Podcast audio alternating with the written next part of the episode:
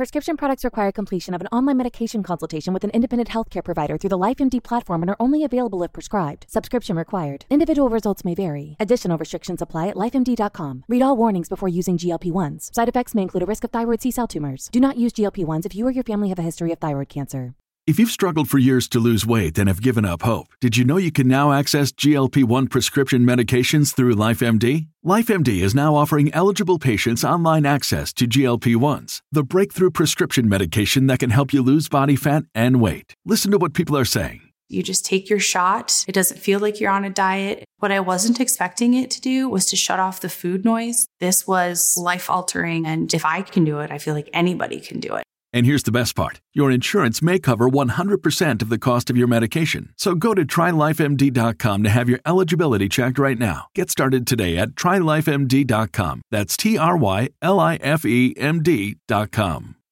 Save big on brunch for mom, all in the Kroger app. Get half gallons of delicious Kroger milk for 129 each, then get flavorful Tyson natural boneless chicken breasts for 249 a pound, all with your card and a digital coupon. Shop these deals at your local Kroger, less than five miles away. Or tap the screen now to download the Kroger app to save big today. Kroger, fresh for everyone. Prices and product availability subject to change. Restrictions apply. See site for details. 各位酸菜馆的听众朋友们好，欢迎大家收听最新一期的酸菜馆公开节目。今天呢，我请到了一位重量级的嘉宾，他是国内自媒体圈 自媒体是一个非常大的领域啊，有很多做 vlogger 的自媒体，短视频自媒体，还有做播客自媒体，还有一些公众号自媒体。但是这位朋友呢，是我认识为数不多的全能型的选手，他做过非常多的事情，觉得一页 A4 纸的标签都 贴不完，所以隆重邀请本周的嘉宾大狗熊老师，欢迎你加入三个杆的平台，跟我们一起交流。啊哈喽哈喽，呃，在听节目的酸菜馆的啊听众们，大家好，我是大狗熊，啊，也做播客啊，我的播客叫《狗熊有话说》。那么今天很高兴来到这里，和王掌柜聊一聊我们啊近期的一些呃在媒体创作方面，还有生活方面的一些感受体会吧。嗯，谢谢。狗熊老师非常的谦虚啊，其实我采访过不少的嘉宾，但是和您一起连线是。不仅跨了时区，而且跨了季节，这真是我第一次体验。是是是，所以可以说一下，大古星老师，您现在是在这个地球上的哪个角落？啊，对，我介绍一下，我现在在这个南半球的新西兰，啊，就是前段时间被恐怖袭击的这个呃这个这个国家啊。新西兰呢，可能呃有的朋友有来过或者有有了解。那么啊，这里的季节和国内是相反的。现在呃时区呢，我这边是啊上午九点半，但北京时间如果你在国内的话，应该是啊凌晨四点半。然后啊，我现在的季节呢是秋天了，就呃夏天刚刚过完，开始进入秋季。那么还比较凉爽啊，但呃基本上在街上还是看到大家穿着短袖呀、T 恤呀啊这样的这个呃。装束，那么比较啊比较随意，然后啊，所以生活也是呃，对我对我个人的这个影响和改变也还挺大的。嗯，鬼雄老师，真的，我觉得可以和你聊的东西实在是太多了，所以在准备这期节目之前，我还是有点紧张的。嗯，虽然我们做播客已经，我做播客已经也有有点年头了，但是和你一起连线还是有点紧张，因为毕竟。是个前辈嘛？哎，之前我进这样说就老里面就 知道您的一些就是做的一些节目，还有北京的一些朋友，包括有藏他们。我最早接触播客这个介质的话，是有藏老师的没空听。后来呢，又接触发现抛弃了黑莓之后，发现 iPhone 是一个很不错的东西，对吧？然后又开始认识了嗯嗯您的节目以及其他的北京的一些朋友的节目。那现在感觉。中国大陆做播客这个群体的这个一些时间比较久的节目，有的就就出走国外了。你包括有藏，他好像是去了加拿大，对吧？您去了新西兰。对。呃，我前一阵子是大概去年的时候，跟 Easy Time TV 的张淼老师有过一次远程连线，他经历也挺丰富的，好像刚从美国回来。就是我们这个圈子里面，嗯嗯嗯，就做的坚持比较久的。同行真的不是特别的多，所以比较的惺惺相惜吧。但是您又是其中非常特别的一位，因为你非常的高产。最早是看你的 是有《苹果物语》这样一本介绍苹果产品的一本书，对吧？现在在呃豆瓣上也可以找相关的信息。当然，我也可以跟我们听众再多说一句，非常感谢狗熊老师，因为我在一六年写一本书的时候呢，嗯，找了狗熊老师，能不能帮忙写一点推荐语？你也是非常的客气，帮我做了这件事情，让我非常的感动。接下来呢，就是我注意到你做了很多，就是除了音频以外的这些尝试，包括你做了一些像狗熊爱阅读自己的网站、自己的会员项目。然后，因为大家都是可能会用谷歌、用 YouTube 多一点，我又在发现你在 YouTube 频道也有做一点自己的节目去上传视频节目，所以是非常非常的高产，标签也特别的多。那几年之前听说你。移民新西兰嘛，也是有点触动。因为咱们这个微信好友朋友圈里经常看到你发一些动态，呃，触动的比较的大。所以想先从这一方面，就是你做自媒体这个身份来谈一下，就是你做不同的戒指，这每一步是怎么样的一个过程？为什么有些就是产品吧，我们从这个产品经理的角度思维，有些就关掉了，是什么样的一个原因？可以简单的跟我们听众分享一下。这个是一个特别好的问题啊，也特别大。那么，呃呃，可能大家不太了解，我简单介绍一下。之前对呃王掌柜最早提到的这个《苹果物语》，那是我一二年写的一本书啊，介绍这个苹果产品和啊数码产品的应用心得的一本书。那么那个时候，其实啊也就开启了做播客的一个。一个一个初衷，因为当时我在写书的时候呢，里面有一个一些章节是介绍这个播客这种啊新兴的介质的，然后那个时候就发现，哎，与其去生搬硬套一些案例，或者说去呃拼凑一些例子的话，不如我自己来做一些尝试。所以在一二年的时候开始做了这个狗熊有话说的这个播客。那么一开始是嗯，可能大家。都是做播客做的比较早的这批人就知道了，在那个时候，大家做播客纯纯粹是一些兴趣，然后纯粹是一种啊，就是表达和分享的这种啊比较纯粹的目的。那么没有考虑太多的，比如商业化呀或者其他的一些因素。那么，呃，反过来这种方式可能更容易坚持一些，或者更容易呃陪伴你一直走下去。那么这个播客现在也还啊在更新，但最近几期更新的比较比较比较慢啊，我也要自我反省一下。然后啊，现在三百多期，那么基本上就是啊我一个人在啊在啊在策划和这个制作。然后，呃，狗熊阅读是我在一五年底、一六年开启的一个，呃，一个项目。那么当时呢是这样，就是考虑到，嗯，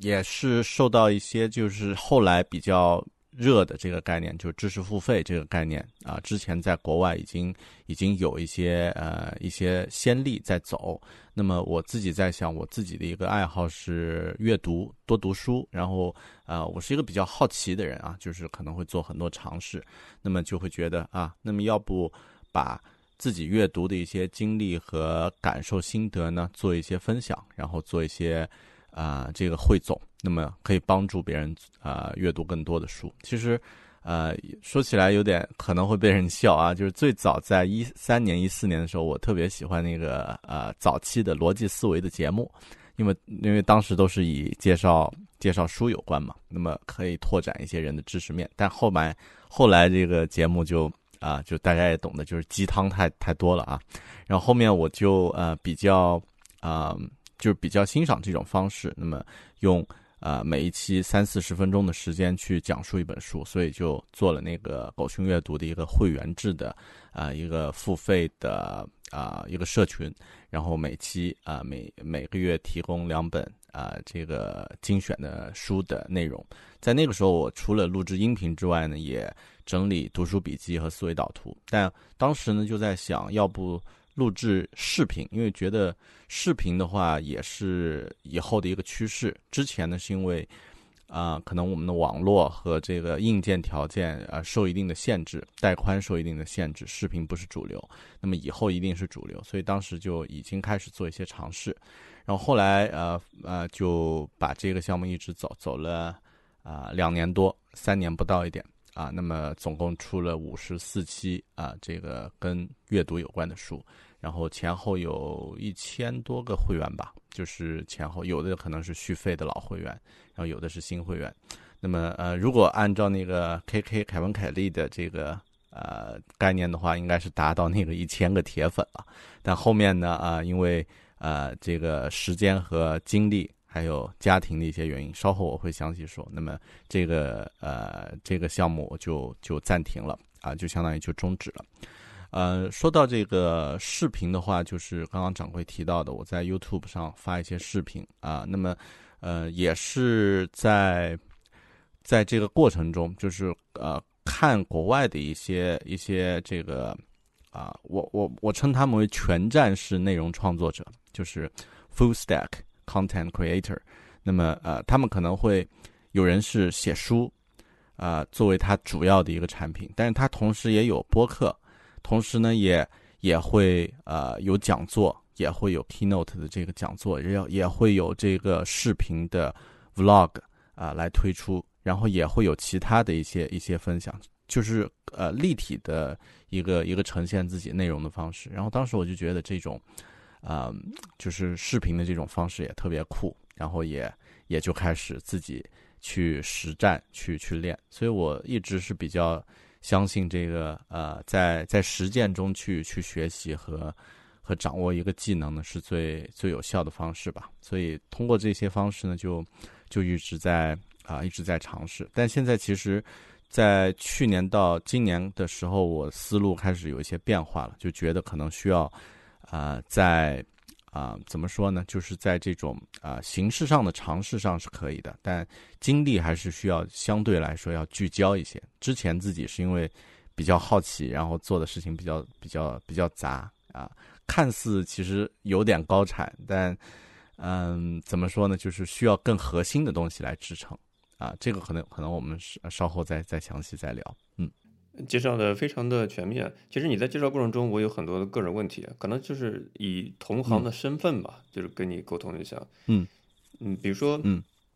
做音频这一块儿，我发现可能我们都是比较最注重于做事情的效率、方法论，或者是更注重于以最佳的形式来呈现自己的内容。但是在有一段时间里面，我去折腾不同的播客的插件嘛，我发现有很多这个插件其实提供一些高级的功能。比如说，苹果的播客它其实是提供章节功能的 chapter，你可以设置不同的时间点，就它的真的像是一个在用用听力的方式去享受一本呃一本知识密度比较大的一个一个媒介。但是我发现，嗯，你辛苦做好之后好像没什么效果，大部分听众他可能根本就不知道这个东西的存在。你你你理解我意思吗？然后你你发现你投入的时间跟产出好像不是你达到那种那种期待的效果，后后来我就放弃这个尝试。对，其实这个我觉得是呃，就是我们做，就现在我我的这个主业是这个用户体验设计这个领域。那么，呃，就是我们用国内的这个做产品经理的话说，就是用户需求和用户的这个和和这个产品的这个设计是不匹配的。那么苹果其实它也一直在鼓励说。做播客的朋友多去使用像他提供的这个啊，Enhance 啊，Enhance 啊，V 呃，MP3 就是这个带章节的这种模式，然后还可以啊，就是增强型的这个这个体验。但其实没有人用，哪怕国外很知名的这个百万级下载的一些播客，也是最简单的 MP3，甚至他们都没有每期定制的封面啊。但我发现啊，相反呢，他们会在自己的这个节目的 Show Note 里面呢。把很多很详细的细节都写出来，甚至也会单独标注出来。比如说，呃，三分三十秒这里的话有一个观点是什么什么什么，然后讲述的这个话题是什么，链接是到哪里。那么，我觉得这种方式可能是考虑到用户们，就是大家在听这个节目的时候使用的这个场景。其实，呃，或者说心理的这种需求，更多我们是，呃，在听节目的朋友，并没有考虑是用章节的方式去切分。呃，每一期单独的音频，而是把它看作一个完整的整体，就是呃一次谈话，一次 conversation，那么聊完了，那么这个话题就结束了。在这个话题中提到的，在这个谈话中提到的一些有趣的观点，或者是有启发的东西呢，如果感兴趣，他会去查这个，啊，查这个呃具体的节目注释啊，去去看这个 show note。那么就是慢慢就形成了这个习惯。我我觉得大家形成这个习惯，并不是因为。呃，它是被设计出来的，而是在这个使用过程中慢慢的摸索，然后去习惯的。像苹果，它强行去设计的这个章节功能，包括呃，在前几天吧，啊，上个月，上个月苹果自己在播客方面出了一件很有趣的事情，就是它呃发了一个邮件，说建议大家去使用那个啊，我看是使用什么？我也有收到这个邮件，使用这个，对，很变态的一个邮件，建议大家去。对，去去使用它新推出的这个一个 tag 是吧？啊，就是名字前面，对，就是名字呃章节名字前面不要加那个编号，就不要加第几期第几期。他建议大家就是标题上直接，比如说这期就是大狗熊和王掌柜聊天啊，那么什么什么就呃不要在前面加上第几期第几期啊这个信息，就加上以后有可能这个。呃，这个节目会被取消，会被删除，就写了一封很傻的邮件，结果在国外的这个播客圈里面就引起了，就是大家各种反对和质疑，就是说为什么，凭什么这个跟你之前的这个这个。呃，这个 guideline 不符合啊，什么什么的，反正就，然后过了几天，苹果又发了一个邮件说没有这个意思，不是这样的，就是这个事儿弄得很低级，就弄得不像苹果的这个作风，就他连续发了一个，就又发了一个更正的邮件，说不是这么回事儿啊，这个大家不用担心。然后在呃国外的很多博客里面也在讨论，所以我觉得呃这可能是一个啊，哪怕像苹果这样的注重用户体验的这种公司都无法避免。呃，那么作为我们制作者来说呢，可能在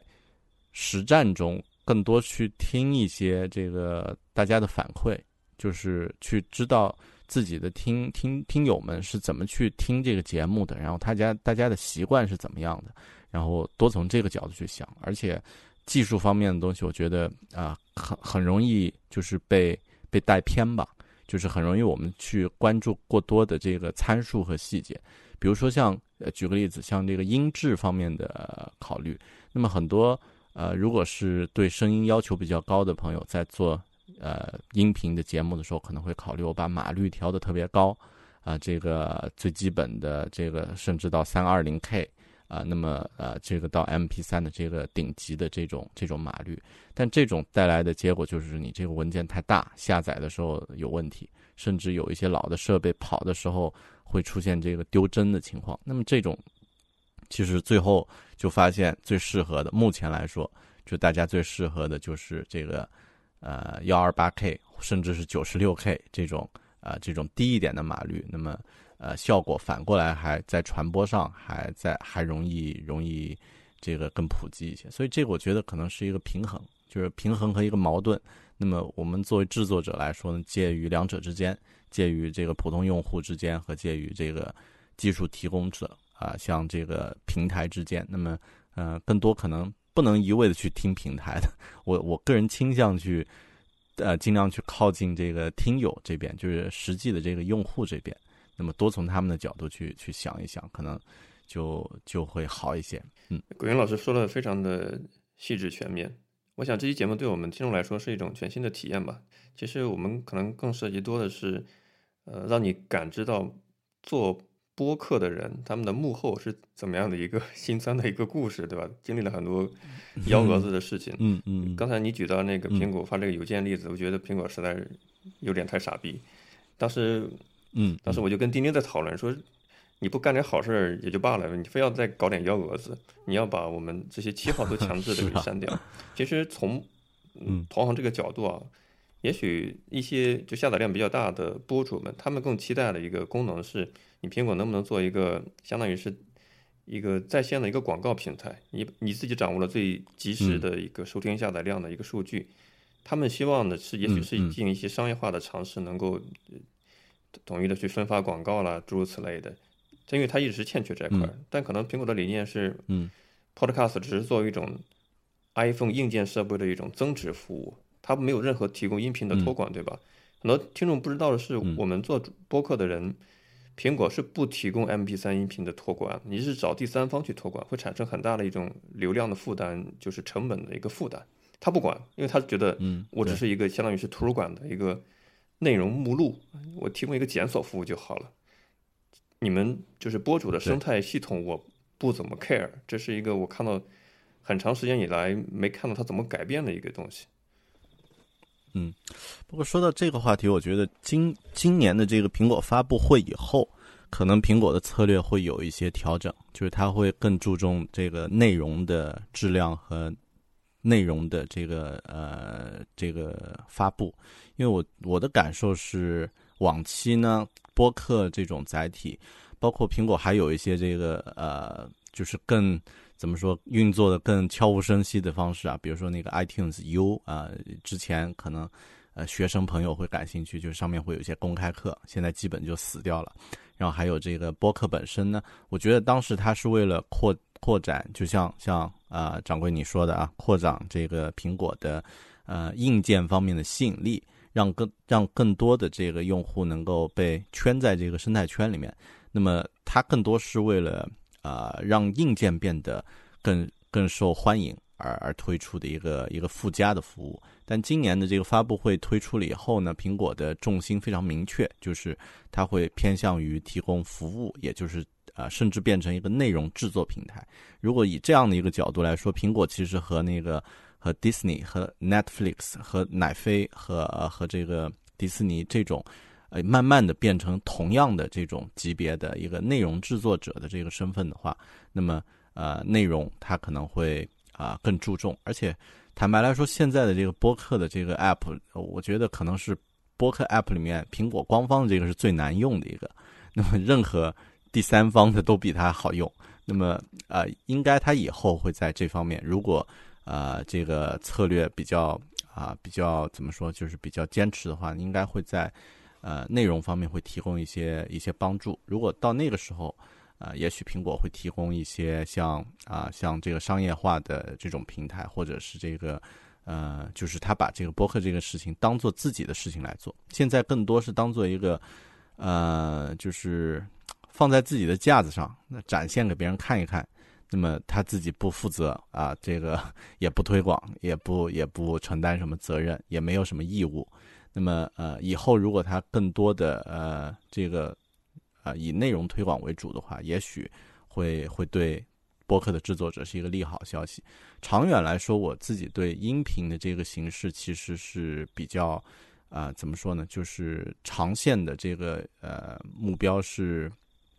是比较乐观的，因为呃之前可能短期我们会看，比如说在国内啊，有的时候好一点啊，这个荔枝、喜马拉雅。在在竞争，然后这个好像啊，大家会比较关注啊，音频的什么什么的，但往往我们发现都是很短期，过一段时间就悄无声息了，过一段时间也就也就落了，而且一直没有听到说，比如说在播客这个圈子里面，有谁真正是这个呃很成功的啊，这个拿到投资，然后这个运作的很好，如何如何？因为我知道有几有几个播客是拿到投资，但呃就是。你没有像其他的行业那种，就是啊，让全呃，就是媒体啊这些都比较关注、为人所知。我觉得这个还有一段时间，但整体来说我是比较看好，因为看现在呃，比如说国外的这个啊这个媒体发展的趋势呢，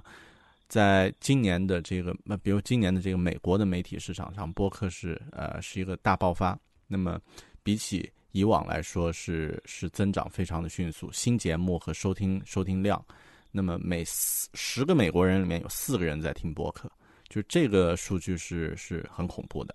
啊，那么以后它可能会就是变成一个非常有价值的一个行业，那么呃，但那个时候就就内容和这个体验就变得变得更重要了。对，插一个题外话，古勇老师，你不觉得苹果最难用的软件其实就是那个？iTunes 吗，它非常非常的鸡肋。对，电脑端几乎最难国人就中国大陆的用户，我想能用到 iTunes 的场景，就是把它一个越狱还原吧。除此之外，好像不怎么用。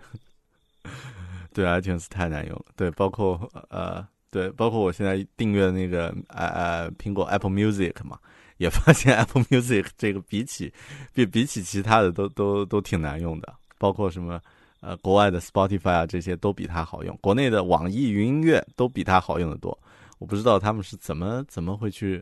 弄，嗯，就是把这么好的这么一个就是使用量那么大的一个平台，那么大的一个软件弄弄得那么难用。对对，iTunes 第一，嗯，Apple Music 我碰到的一个让我。发狂的一个毛病，跟你分享一下，看是不是也戳中你的痛点。嗯，就是因为 Apple Music 的它的那个账号是跟 iTunes Store、App Store 绑定的。如果你想在应用商店里面，比如说切换一个账号下载另外一个 APP 的话，App 的话，对对，你的 iTunes 里面那个 Apple Music 已经下载的音乐会全部消失，只是因为你切换了那个账号，对对不对？对对对，我已经被抓狂两次了，我我。特别讨厌的一个功一个一个一个功能，对，因为也也我也有同样的，因为有的时候我我的主力现在在用的 Apple 呃 Apple ID 就是苹果账号还是国内那个账号，因为以前已经有买过很多软件了，然后但偶尔有一些软件它只有在就是其他的国家的账号啊，比如美国的或者才才可以用，然后也是一样的，一切换啊那边。这个播放列表啊还在，然后下载的都没了，然后又要重新再识别一次，所以啊特别讨厌。然后包括它的有一些这个导航呀、啊这个切换呀、歌单呀这些都都弄得非常的啊有问题，就是不知道是呃是大公司的通病还是什么问题。嗯，所以有人就总结苹果的服务理念嘛，嗯，就是六个字，对用户说你好。逗号，我是你爸，你得听我的，我是有强制力的，非常的形象。对他这个是是特别的那个，因为我不知道呃，掌柜你你的情况啊，就是呃现在在国外感受如何？因为像我呃之前在国内其实受到，其实主要就是受到技术方面的一些限制啊，谷歌的产品和其他的产品我用的不多，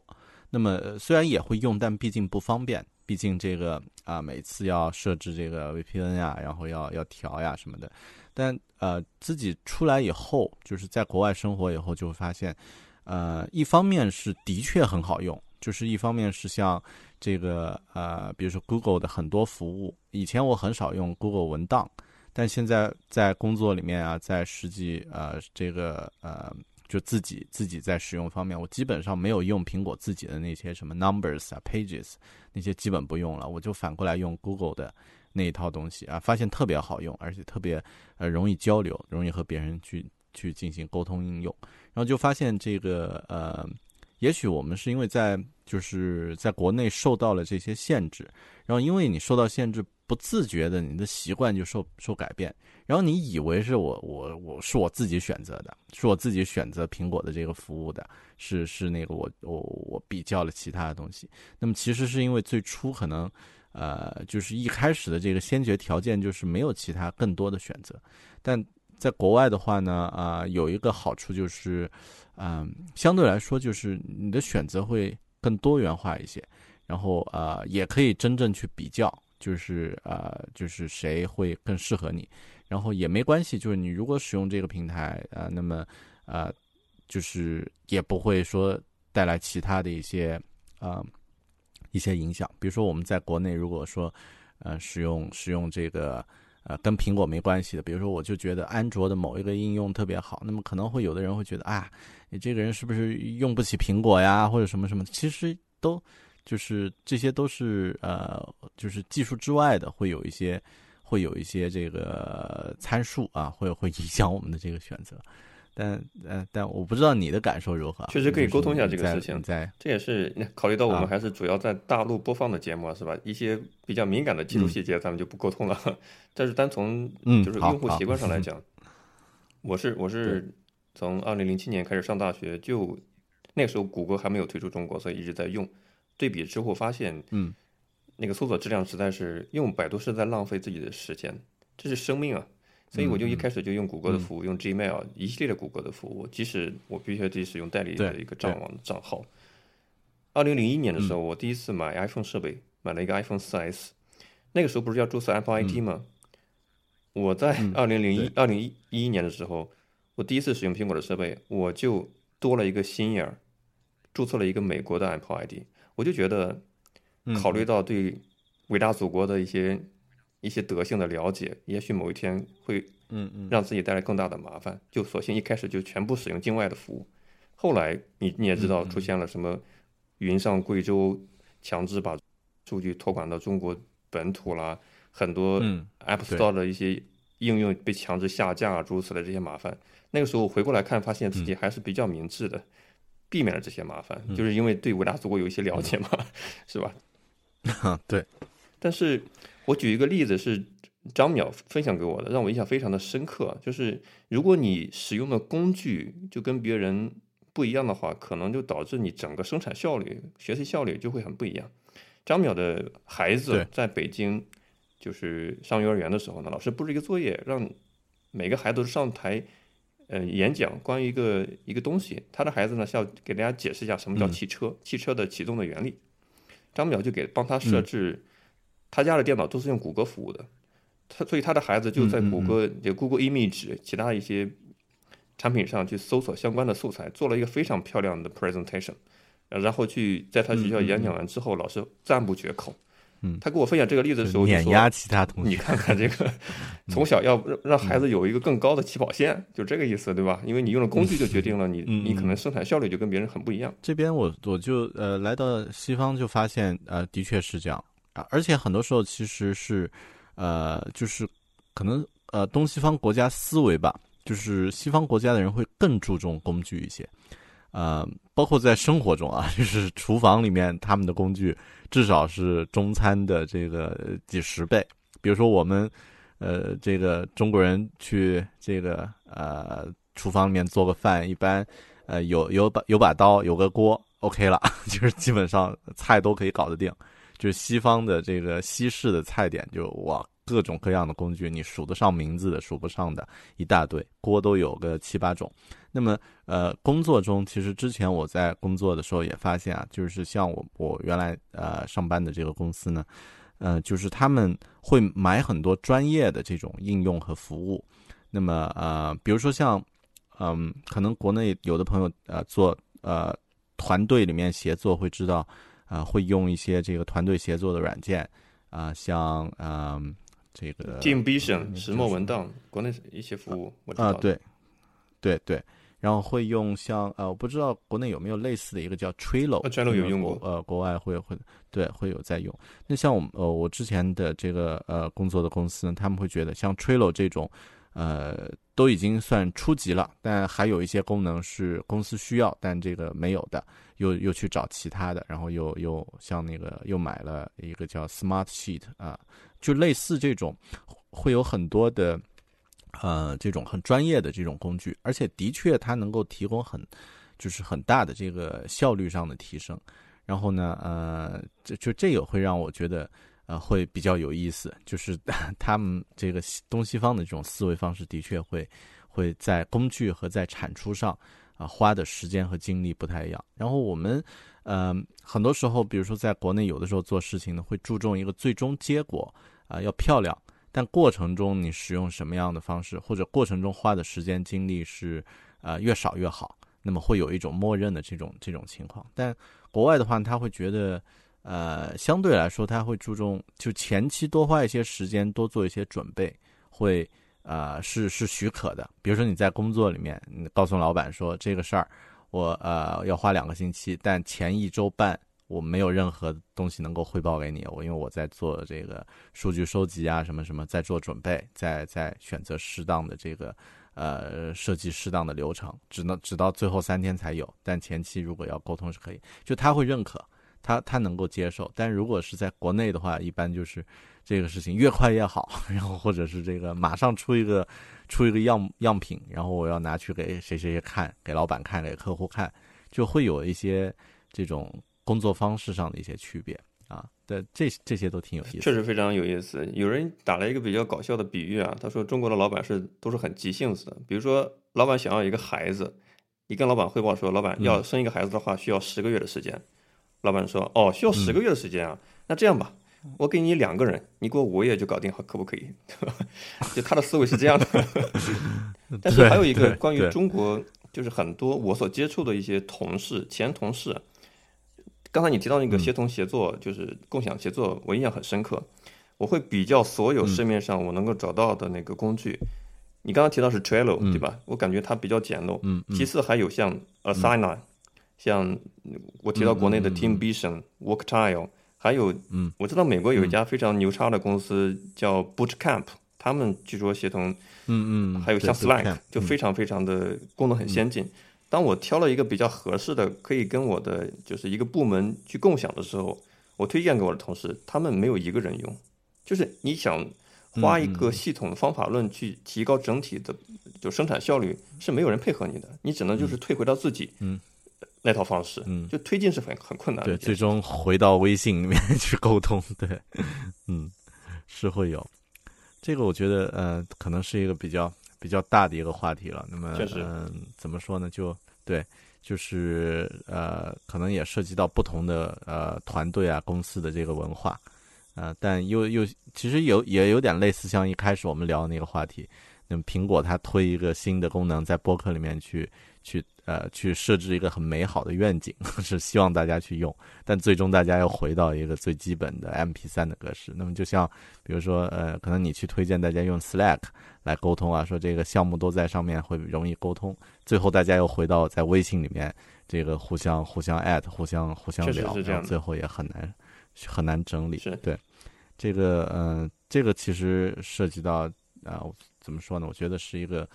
呃，是是就是产品经理的这个这个一个困境吧，就是如何去啊把用户的这种这种需求和他们的这种啊和你实际的这个设计在一开始就就吻合，提供一个让他觉得又简单，然后又容易用，又不影响他以往的这个使用体验的。呃，这种这种替代的这种方案，那么其实，嗯，对，是一个很大的话题。是，那接下来还是问一下，就是因为我们可以聊的东西特别多嘛，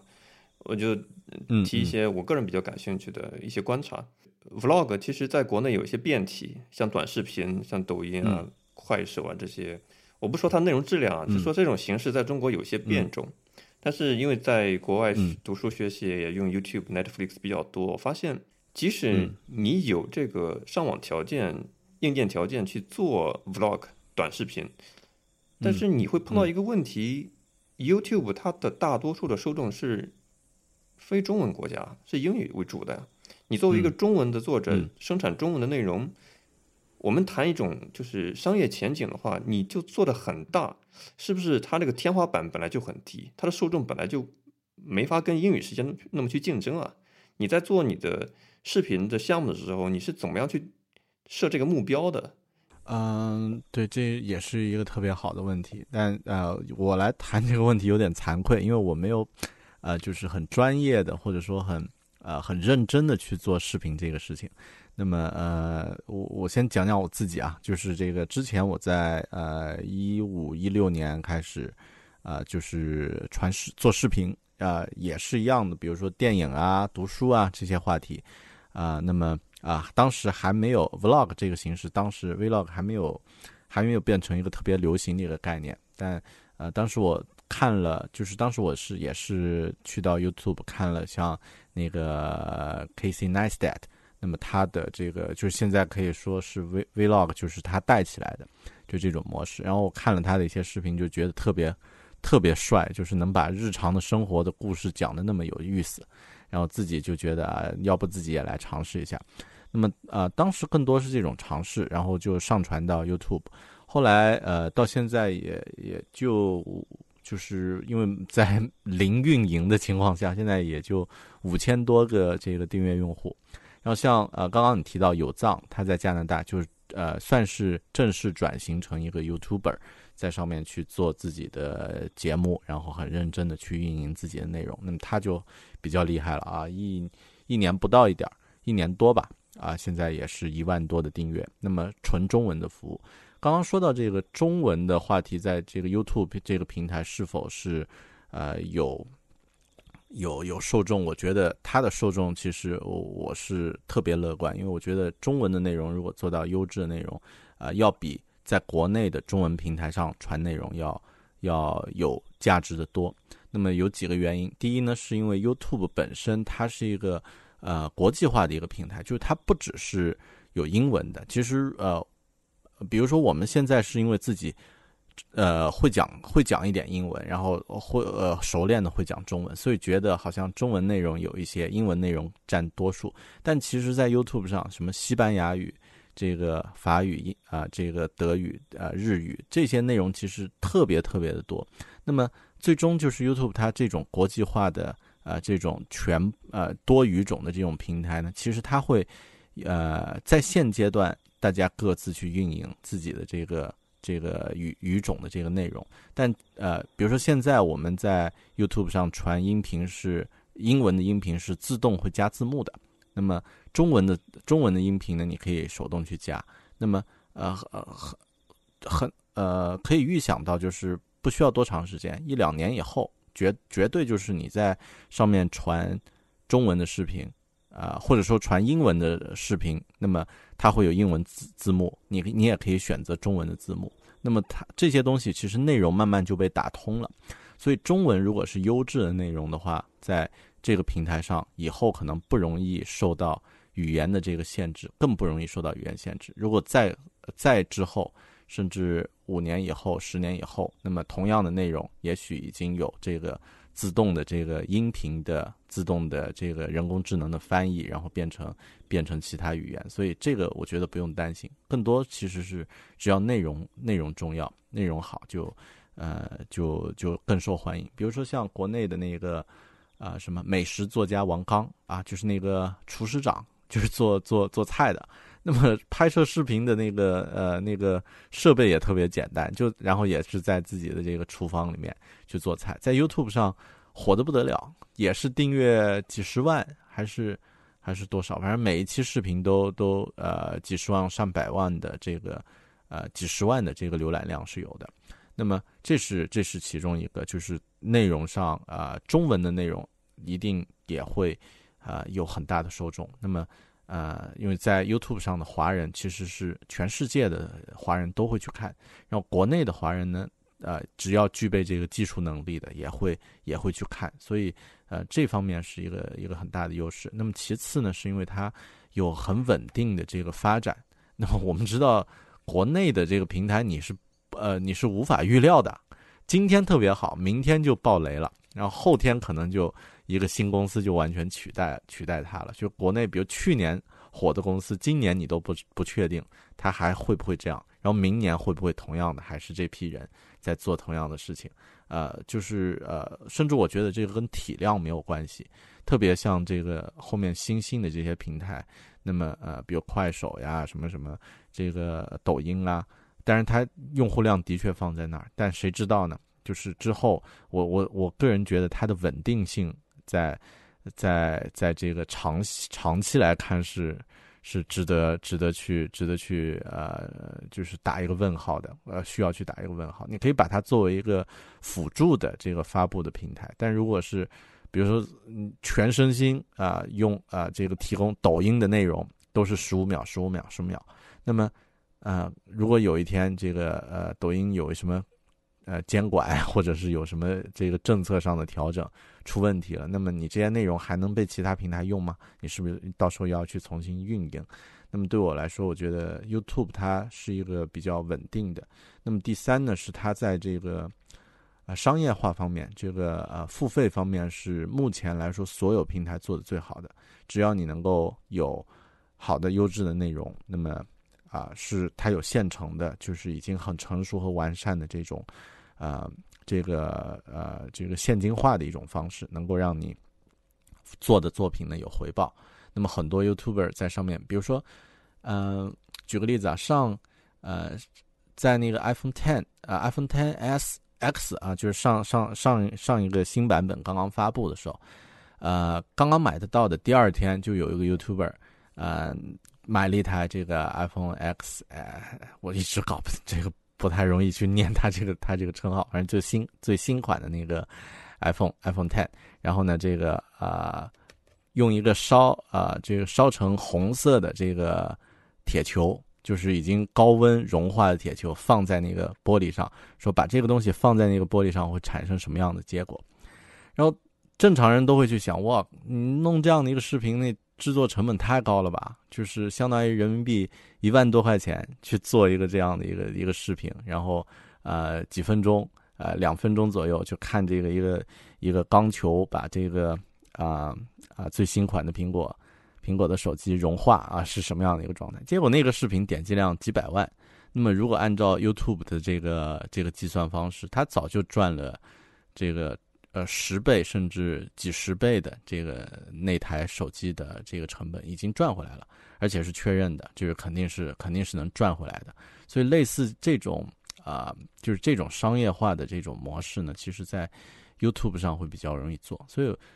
这这三点吧，我觉得就是它更稳定，然后是全球化的呃这个这个受众平台，还有呢就是更容易商业化。那么都是 YouTube 会。比其他平台要更看好一些，但是初期呢，就是有一些技术上的限制，还有就是 YouTube 上的竞争是，呃，真的是，呃，就是怎么说呢，是没有边界的。因为你比如说做一个东西，你觉得好是只是在一个国内的一个小范围，但在 YouTube 平台上，就是呃，真是和全世界其他的高手去竞争。有的时候，我觉得我我们去看 YouTube 上的视频，都会觉得，哇，这个人怎么能？那么厉害啊！能够有这样的观点，或者能够有这样的拍摄技巧，或者是有这样的这个呃视角和和这个和这个资料，就是你会你会受到很多的这种信心上的这个冲击。但我觉得这也是它吸引人的一个地方。就聊的比较散啊，就就就关于 YouTube 的一些一些见解非常的系统，但是我还想再补充第四点，就是为什么可能中文圈在 YouTube 上，就如果你有是精品内容的话，可能会获得很好的一个回报。它没有内容审查，或者说它在极大程度上没有一些内容审查，这样的话你可以发挥的题材比较多。对，这个大家都懂的是吧？大陆的话，你可能为什么抖音会存在？也许。市场的环境决定了他们只能生产那样的内容题材的内容，其他的优质的作品不是说做不出来，只是没有生存的空间，对吧？可能因为有各种各样的限制在里面。还有一个就是大家就国外的这些成熟的受众对博客也好，vlog 的形式接受非常的深。我印象就比较深刻的一个是美国有一个博客叫 What the fuck with Mike Maro。他采访过奥巴马总统，就是国外的一个播客节目采访奥巴马总统，这在其他国家是不可能发生的事情，好吧？但是给他带来了极大的一种一种声誉也好，对吧？节目的这种粉丝量，对吧？这这是在其他的国家可以发生的事情。我是只能说好羡慕啊，别的实在是不知道可以做什么。就是这个在国外播客的这个播主和以往的这个 blog 的博主。呃，在国外的这个媒体的圈子，它的待遇有的时候要比传统主流的媒体要更高。那么，对，像刚刚呃嗯，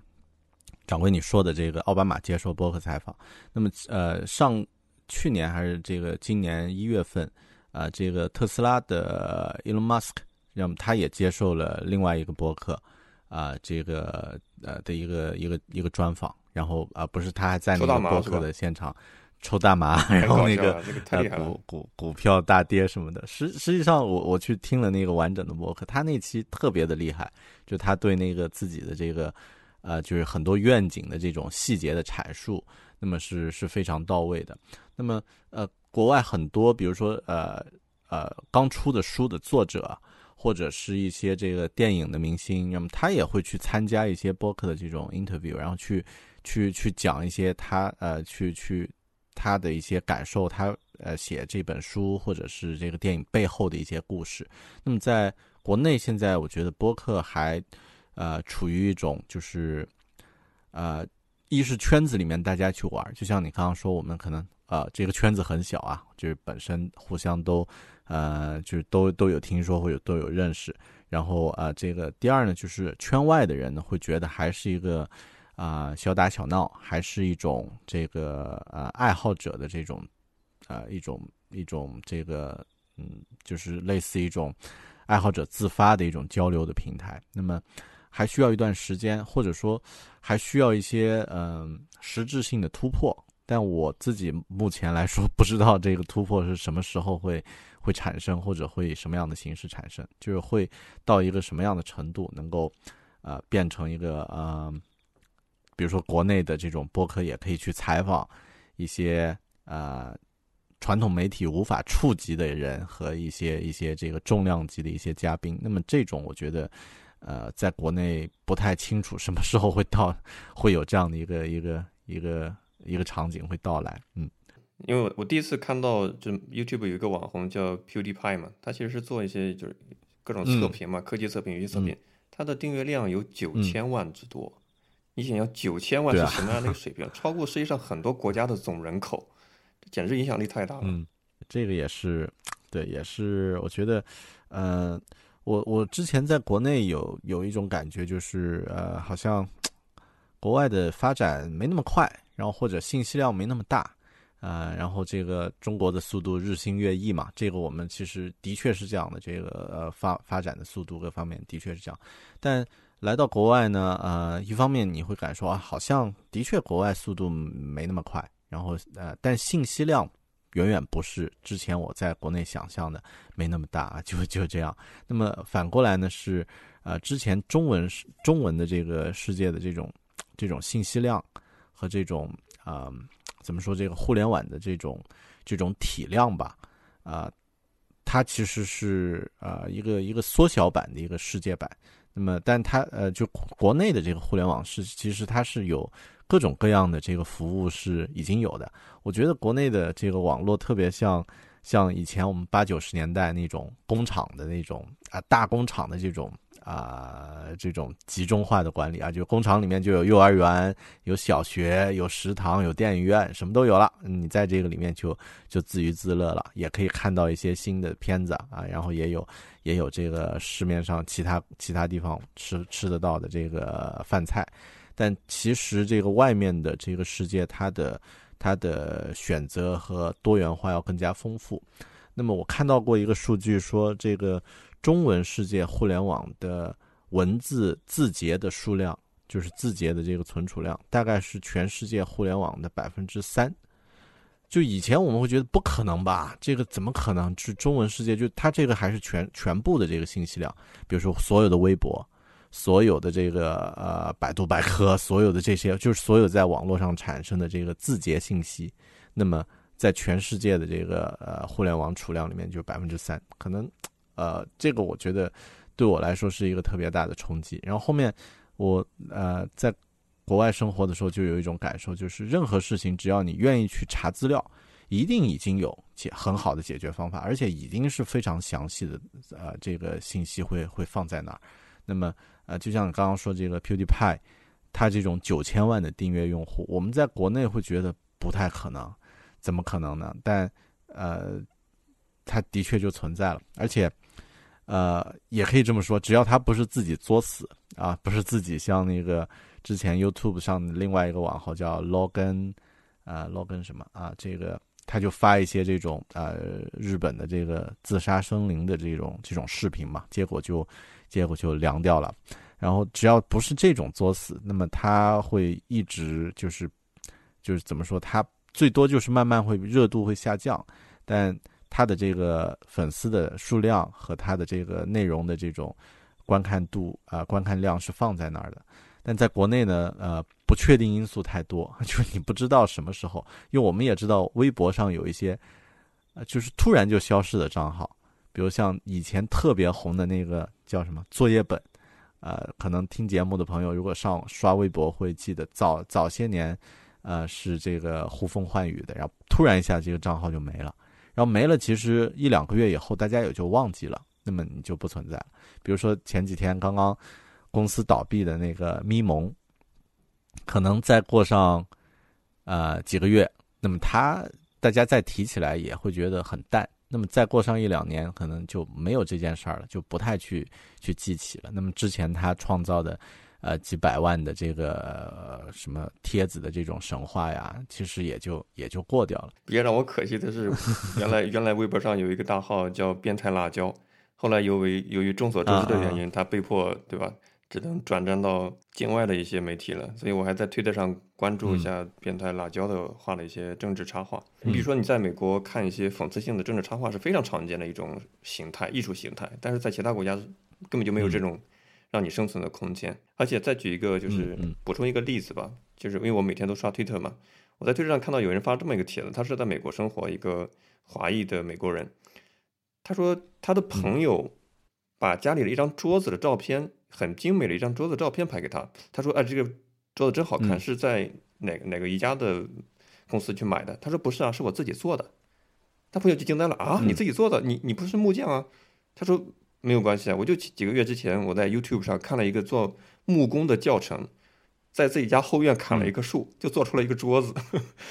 这很正常的一个事情。嗯，其实这个我觉得，呃，国外的生活是这样的，就很多东西真的是 DIY。一方面是因为呃，这个人工太太贵。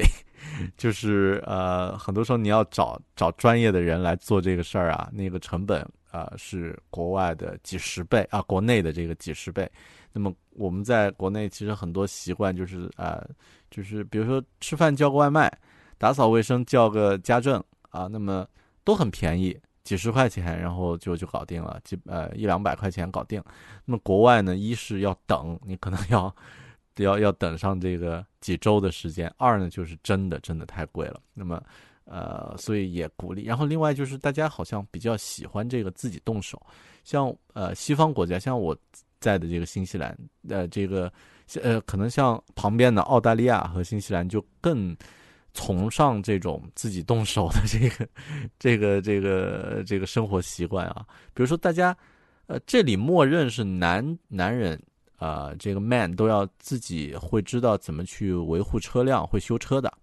像上次我在呃一次出去玩的时候，那个路边碰到一个呃一个呃一一位先生，然后他啊要要帮忙嘛，就招手，然后我就停车，呃，我和老婆就出来看是什么情况。那么他他说他的车那个发动不起来了。这估计电瓶没电了，能不能呃让我们帮忙帮他发动一下？我说可以啊，但我不知道怎么弄。然后他说我知道啊，这个大家都知道嘛，这个就是那个感觉是一个默认技能。但是我我们的确，比如说我在国内，呃，自己加油都很少去，就是就开着车去，然后会有这个加油站的这个服务人员帮你弄。但在呃国外，清一色都是自己动手啊，连小孩儿。这个去去啊，这个特别年轻的人去去开车去加油都是自己动手，没有人会帮你弄的，所以呃也是很多习惯吧，会会产生这样的变化。对你刚刚说这个做桌子，这个是。呃，很多人是是，呃，特别国外的华人，一开始头一两年都会觉得哇不方便，后面就发现，哎呀，就得自己。当然，我举这个例子还有一个原因，就是因为人力成本嘛。还有一个原因就是，假如你想做一个桌子，你想成为一个木匠，你想 DIY，你可以打开 YouTube 点 com 就直接可以找到相关完整的教程。但是这种环境在国内很少。你比如说你打开一个优优酷，我曾经试过去想自学游泳，我发现国内的这个资源。不仅是画质是秦始皇时期的画质，就是而且不完整，你只能去 YouTube 去找个原完整的这个视频，就这种土壤是没有的。嗯，这个区别非常非常大。嗯，对，这个我觉得呃，一方面是制作者的这个水平和呃好的内容啊，的确是有有有差别。那么在 YouTube 上，他会有更多的这个人去做优质的内容，而且有的人他可能不太会考虑。有什么样的回报？那么他更多就是喜欢分享。那另外呢，就是本身这个平台是在背后做了一些呃幕后的工作，比如他可以优化一下，把这个好的内容搜索的人多了，点击人多了，他真的会把它提高到呃推推荐到。呃，开始，那么让你去搜索，比如说 how to swim，那么推荐出来那个的确是你看完觉得啊自己有收获的这个视频，而不会是一个看完发现是个广告，那么前面都在聊一些没有用的这个内容。那么，呃，就是平台本身的确是需要去有那种态度，就是不做坏人的这种态度，他不会太多去考虑这个，先把商业内容放在最前面。那么，就像刚刚你说这个 YouTube 上，他不做内容审查，其实他有。呃，怎么说有这个版权的审查，而且是做的非常的聪明。比如说，举个例子，我做一期 vlog，vlog，然后这个都是我在讲话，然后中呃前后呢，我就引引用了这个一段音乐，啊，放了一段这个有版权的音乐。比如说，我听到一个什么啊什么什么 Lady Gaga 的这个音乐啊，我就放到这个这个通过什么方式下载下来，放到我的这个视频里面了，让我把这个 Vlog 就传到 YouTube 上面。那么 YouTube 它就会自动的识别出这段音乐是 Lady Gaga 的，但它不会把你的视频直接禁掉。那么除非那个音乐的版权已经是非常严格的。呃，就是呃，就是任何人都不能用。比如说你用了 Lady Gaga 的音乐，那么你的这个视频的观看量的这个呃付费的这个数据呢，就会转到那首音乐上，就相当于你在这个视频，比如说有了一千次点击，那么这一千次点击的这个数量，这个呃播放量呢，就累积到那首音乐的这个版权的拥有者，他享受了这个收益。那么这是非常聪明，就是它不会影响你的制作的这个热情。国内就很很很粗暴，就是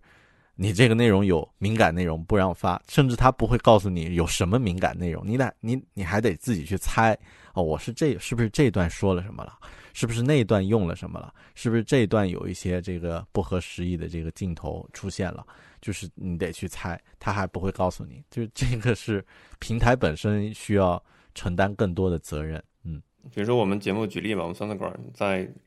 大陆的某些平台几十期节目被下架，没有任何原因，只是说审核未通过，那就两败俱伤嘛。YouTube 这种做法其实从博弈论的角度是共赢的嘛，给一个博弈的最优解，就你也赚钱，他也他赚钱，就是双方共赢。你要都下架的话，其实是一个最差的一个解决方案。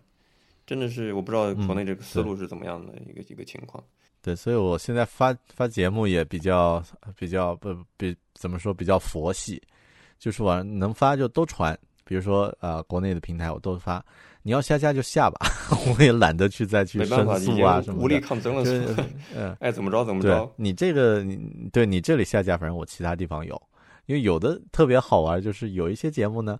他这一期可能在这里他说呃因为什么什么，他还跟告诉你因为什么版权的原因啊，比如说最最搞笑的是我之前录制一些这个读书的这个音频嘛。啊，就是读书的节目。那么，呃，那个读书的节目是全部都是我自己的观点，我我写的稿子，然后我我我制作的节目，我的声音，然后这个我选的开开放版权的这个背景音乐，OK，呃，传上去了。但标题就是那个书的书名，因为我觉得那个最容易吸引别人，就是大家呃想读这本书的人看到标题，比如这本书叫啊我的苹果物语吧，随便举一个，比如说这这这。这本书啊，看到这个标题呢，大家就点进来。呃，那么有的平台就说哇，你这个呃，你的这个写的呃，你发的这个节目是不是去朗读了这本书？因为标题就叫这本书的书名。然后呢，所以我们不让你这个节目上线。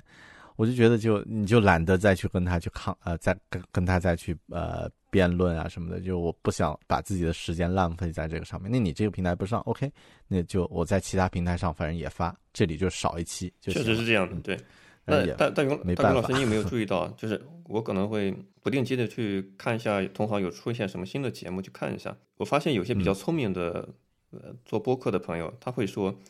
建议听众用泛用型。播客客户端订阅我们的节目，什么叫泛用型呢？其实就是一个，它就是一个纯订阅用的一个工具。你不要在某某平台去订阅，因为它可能会审查下降。你就直接去输入我的这个 RSS 订阅地址，保证每期节目都是原汁原味儿。这也是我非常欣赏的方式。但是你知道，大多数人是有懒是惰性的嘛？他他真的是习惯哪个平台就在哪个平台，他也不在不在乎说我要去另外平台可以找到你的节目。这对制作者来说是稍微有点痛苦的。刚才提到这个。狗熊爱读的电子邮件订阅呢，是想引出另外一个话题，就是我每次收到你的邮件通讯，你推荐了很多好书，然后你不是只是推荐这个书名，它的一些简介，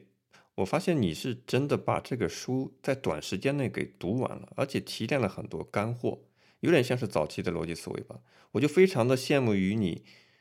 就阅读的效率，对时间管理的这个能力，实在是非常非常惊人。所以你能不能借着三三馆这个平台跟我们？分享一下你对时间管理的一些个人的方法论，让我们能够有些收获吧。其实时间管理，我现在来说就两个阶段：有孩子前和有孩子后。这个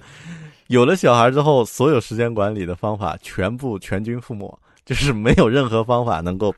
能够抗衡这个呃一个不确定生物啊它的不确定需求。然后他的这个二十四小时需要的这个这个呃，就是需要陪伴的这种呃，会会影响的这种 这种需求。所以有孩子的朋友可能一听就就懂了。那么，嗯，我觉得是这样的，就是我之前在呃零七年的时候开始接触 GTD，就是 Getting Things Done 啊的一个就是个人效率管理和个人呃个人的这个。工作工作管理的一个一个啊一个流程，那么呃就比较受影响。那么后面慢慢坚持的一段时间，然后后面现在已经慢慢形成一个习惯了，就是说很多东西呢呃马上会做一个分类，比如说现在重要紧急的、重要不紧急的，然后今天要做的啊，然后这个啊可以就是。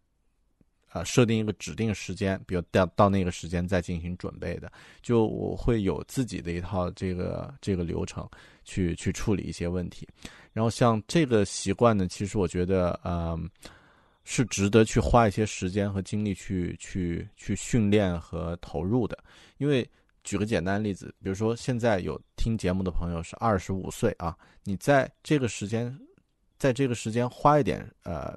这个精力去。去练习自己的这个时间管理的技巧，那么可能你之后，比如说一直活到七十多岁，那么之后你五十年都会受益，就是他的这个收益是是时间就更长。那么比如说你三十多岁开始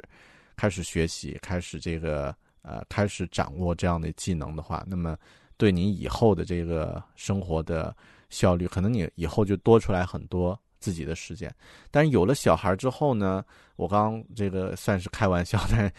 呃一一大半是真实的。就有了小孩之后，也需要，就是可能还更需要时间管理。那么呃，举个简单的例子啊，像那个嗯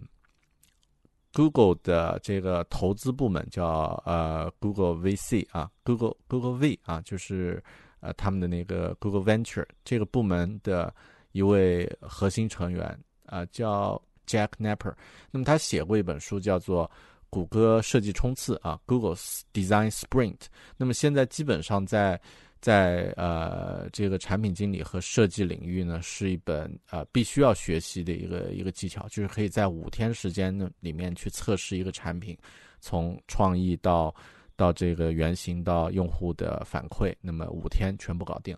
啊，他之所以创造出这个模式，就发明出这个模式呢，就是因为他当了爹，然后当了父亲以后，发现，呃，就是自己的百分之七十的六六六七十的时间就就没了。比如说以前，呃，可能每天你有，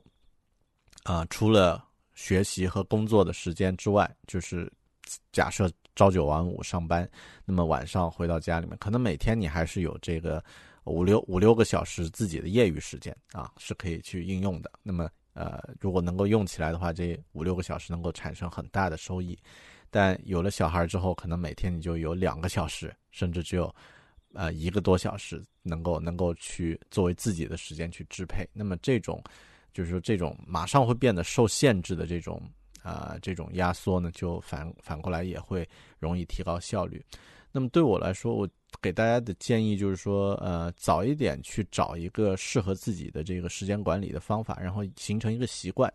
那么，呃，可以在初期多接触一些不同的工具和方法，那么试验一下，找到最适合自己的。因为时间管理有很多方法，有这个什么啊，番茄工作法呀，这个 GTD 啊，然后这个其他的很多啊，比如四个象限的重要、紧急、重要不紧急的。啊，等等等等，有很多的不同的方式，但每个人都不一样，每个人的这个生活习惯都不一样。而且我最近自己的感受，其实呃，时间是没办法管理的，你能管理的是自己的精力，就是你能管理的自己是是自己的精力和注意力。那么这些是其实是有限的资源，那么要去要去认真的去去使用。那么比如说我我现在可能就是一方面会通过。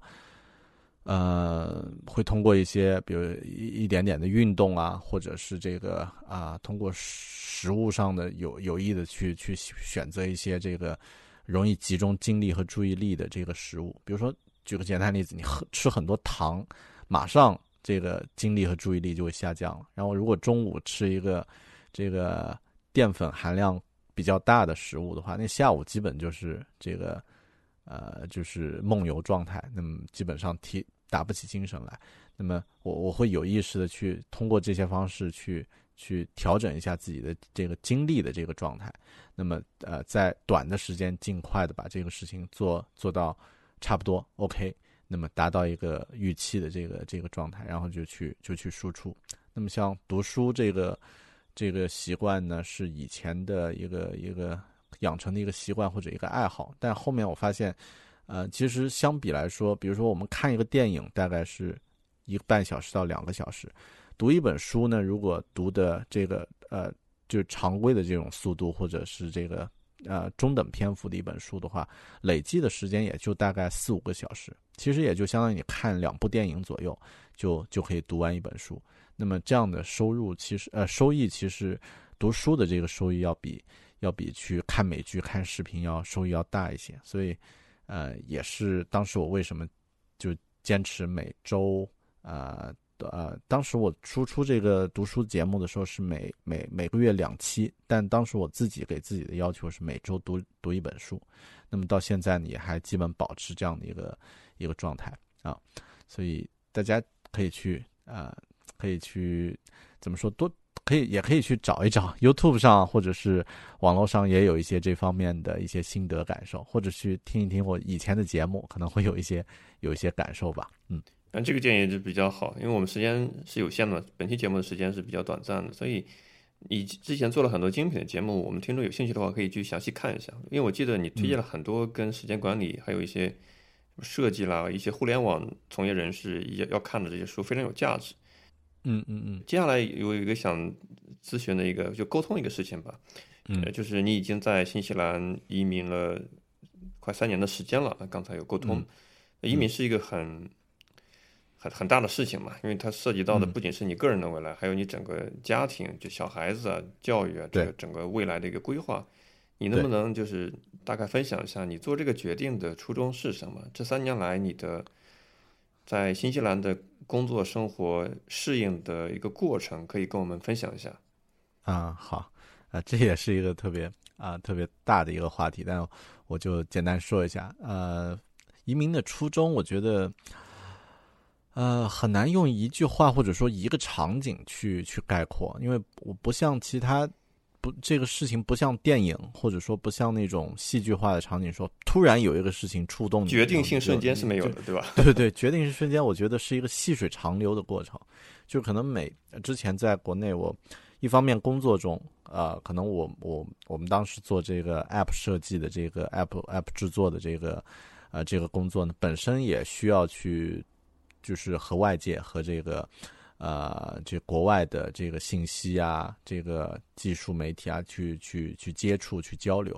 然后呢，我自己当时去这个去美国参加 MacWorld，呃，然后呃，那么可能看到一些技术同行的一些一些生活状态和这种啊做事的状态，会有一些启发和触动。然后有的时候在国内呢，会呃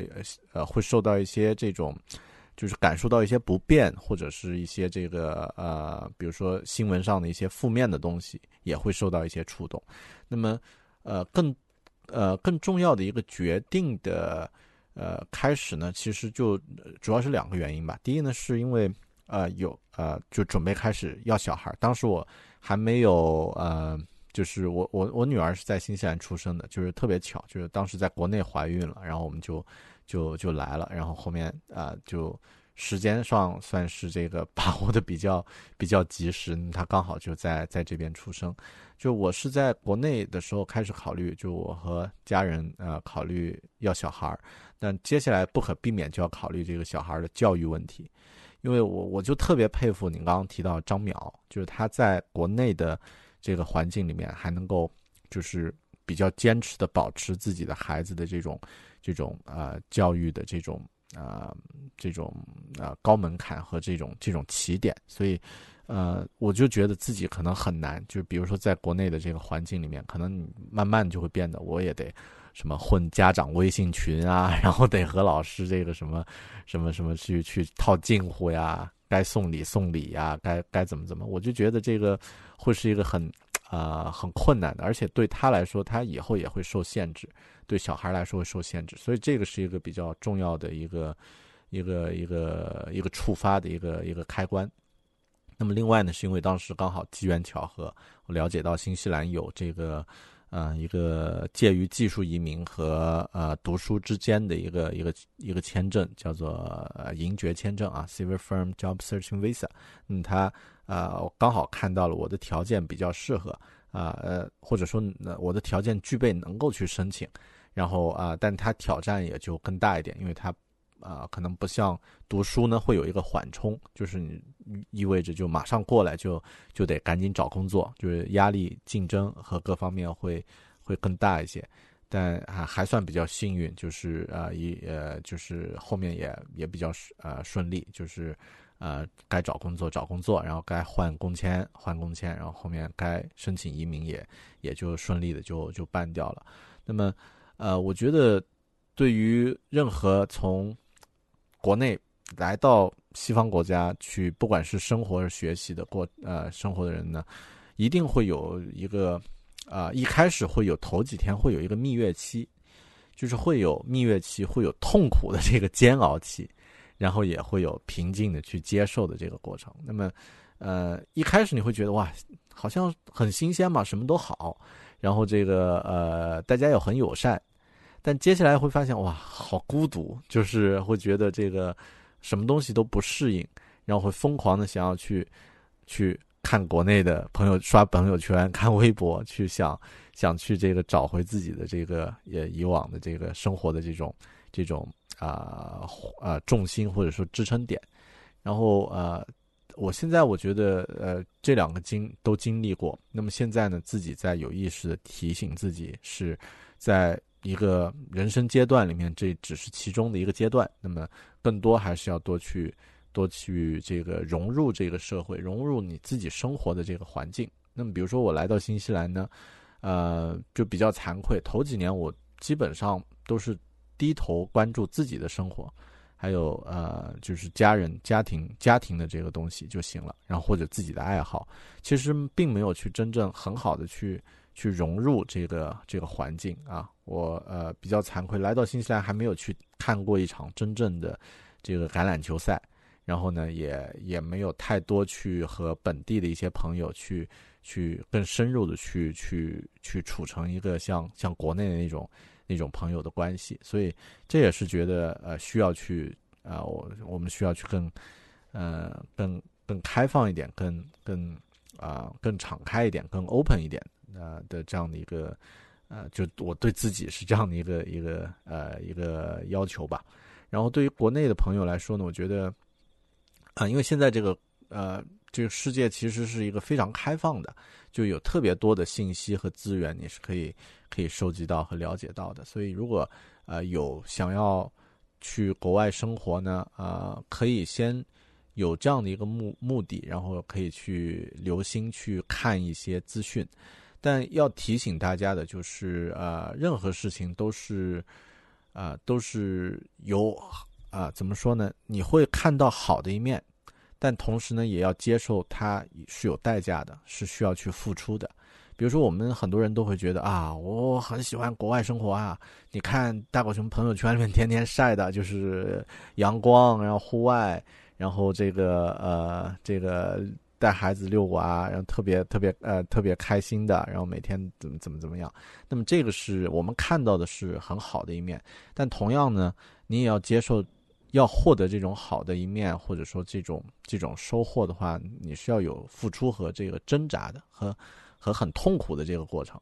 那么呃，这个过程可能是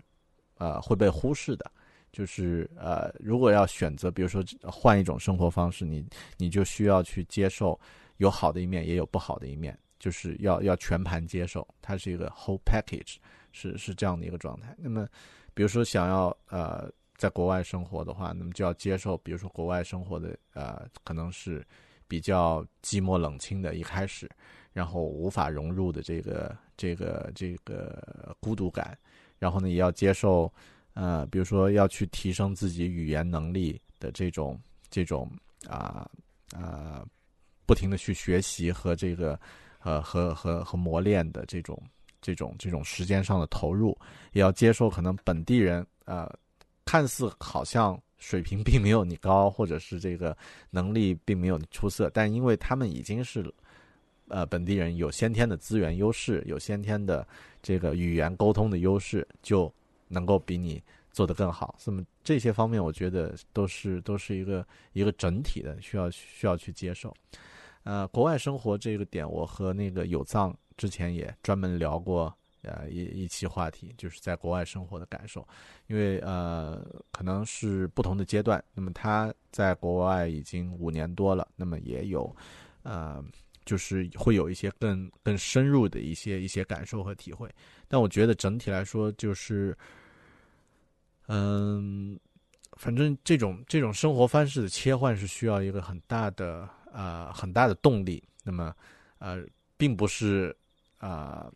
那么那么容易啊，就是需要去做很多努力，但也没有想象的那么遥不可及。因为之前我自己从来没有想过，就是比如说十年前吧，我从来没有想过，我我我会跑到一个南半球的这个呃这个拍《指环王》的 这个拍《魔戒》的这样的一个国家，我去生活。比如说，如果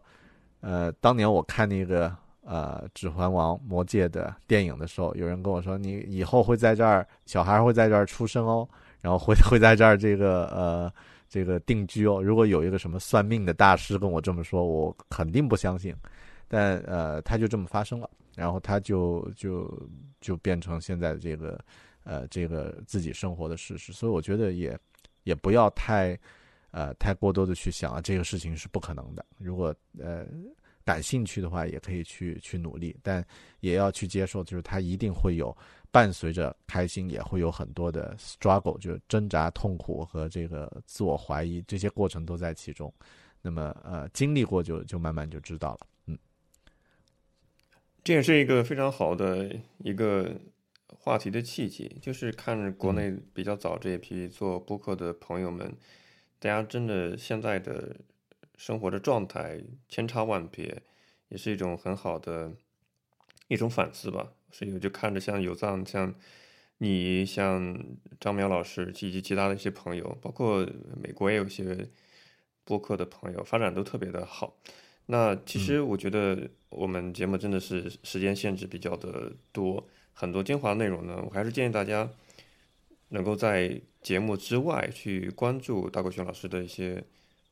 账号平台去看一下他的往期的精品节目，你能不能在节目的最后跟我们分享一下？就中国大陆的朋友如果想去关注你，请问大国雄老师现在在哪些平台比较活跃，适合于大陆听众的？对我现在呃比较方便，就是大家也就在播客平台，就呃刚刚说这个泛用型播客平台吧，就在这个呃呃用那个你熟悉的这个播客的 app。Podcast 的 App 呢，搜索“狗熊有话说”就找得到我的节目，然后呃可以看一看往期的节目，有感兴趣的内容呢去去听一听。那么呃，如果是想要看这个跟节目有关的这个 Show Notes 呢，可以在我的这个网站上，叫啊三 W 点 Bear Talking 点 com 啊 B E A R T A L K I N G 点 com，嗯，那么。上面会有一些关于我个人的介绍，还有啊以往的一些节目的一些信息，还有博客的链接。那么当然，国内的，比如说像微博啊，也可以在微博上找到我，啊搜 “i 大狗熊”就可以了。或者呢，我的微信公众号呢，呃也不定期更新啊，最近特别懒，呃就是微信公众号呢啊叫“狗狗熊有话说”啊，也比较容易搜索得到。那么。呃，YouTube 和 Twitter 那些我就不多说了，反正你感兴趣的话也找得到我啊，同样的搜索方式就行了。嗯，这也是互联网的便利之处啊！你看，可以让我们两个，一个在伦敦春天的朋友和一个在 新西兰秋天的朋友，能够在网络上进行一种分享。希望我们这期节目长达一个半小时，能够给我们听众带来一点收获吧。哎，你可以知道，哎，原来播客是这个样子的，有哪些自媒体创作者的一些心路历程，也许。可以启发你兴许在未来的同行里面可以看到你的身影。那再次感谢大狗熊老师来参与酸酸馆的节目的录制，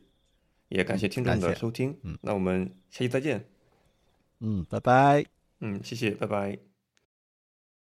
Save big on brunch for mom, all in the Kroger app. Get half gallons of delicious Kroger milk for 129 each, then get flavorful Tyson natural boneless chicken breasts for 249 a pound, all with your card and a digital coupon. Shop these deals at your local Kroger, less than 5 miles away, or tap the screen now to download the Kroger app to save big today. Kroger, fresh for everyone. Prices and product availability subject to change. Restrictions apply. See site for details.